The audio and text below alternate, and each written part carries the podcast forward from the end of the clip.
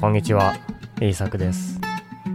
このポッドキャストでは、日本語を勉強している人が日本語で考えられるように、いろいろなトピックについて話していきます。では今日も日本語で考えていきましょう。今日のトピックは、自然はマッサージよりもリラックスさせるです。私たち人間は自然の中でとても長く生活してきました。トーマス・エジソンが電球を発明したのが1879年ですから、電気を使って明るい部屋の中で生活しているのはとても最近のことです。電気を使って生活しているのは100年ぐらいですが、自然の中で生活していたのは何十万年もの長い間です。自然の中で生きてきた時間が長い私たちにとって自然はとても役に立ちます。自然は私たちをリラックスさせてくれますし、気分を良くしてくれます。あなたも自然の多いところを歩いて気分が落ち着いたという経験があるでしょう。では、このリラックスの効果はどれほど高いのでしょうか？イギリスのダービー大学は2016年にこのことを調べました。すると、自然と触れ合うとリラックスしてストレスが減ることが分かりました。その効果は0.71です。これは運動や呼吸、マッサージよりも高い効果です。つまり自然と触れ合うことは運動や呼吸、マッサージよりも効果が高いのです。運動や呼吸を良くすることは、ストレスを減らすためにとてもいいと言われています。確かに運動も呼吸もとてもいいことです。しかし、驚くことに自然にはそれよりも高い効果があります。多くの人がストレスを減らすためにすることよりも自然は私たちをリラックスさせてくれます。なるべく自然と触れることを増やすだけでも私たちのストレスは大きく減るのです。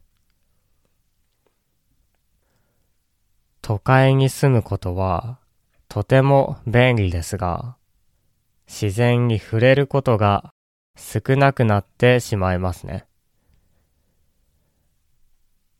そのため、ストレスが多くなって、リラックスできることが少なくなってしまいます。実際に都会に住む人はメンタルが悪くなりやすいことがわかっています。もしストレスを減らしたいと思っているのであれば、自然と触れることを増やすことが一番いい方法かもしれません。家の中ばかりにいると、どうしても気分が良くならないこともあります。そのような時には、どこか自然を感じられるところに、たまには出かけてみるといいでしょう。森でも海でも自然を感じられるところならどこでもいいと思います。たまには森林浴をしてみるのもいいということですね。森林浴というのは少し前に作られた新しい日本語です。森林は森のこと。浴というのは入浴のことです。入浴というのはお風呂に入ることです。つまり森のお風呂に入るということです。では、森林浴をするとどのような効果があるでしょうか？例えば森に行くとストレスが減り免疫が良くなることが分かっています。また血圧も低くなります。血圧が高くて困っている人もいますし、ストレスで免疫が弱くなっている人もいますから、これはとても役に立つでしょう。あなたがリラックスをしたいときは、ぜひ自然に触れてみましょう。そうすることで私たちは気分が良くなりますし、ストレスも減ります。はい。今日は自然とリラックスについて話してきました。あなたはこのことについてどう思いますか？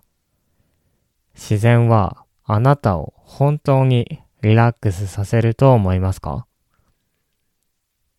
私は頭を動かすために毎日運動をしますが、もう少し自然に触れた方がいいかもしれません。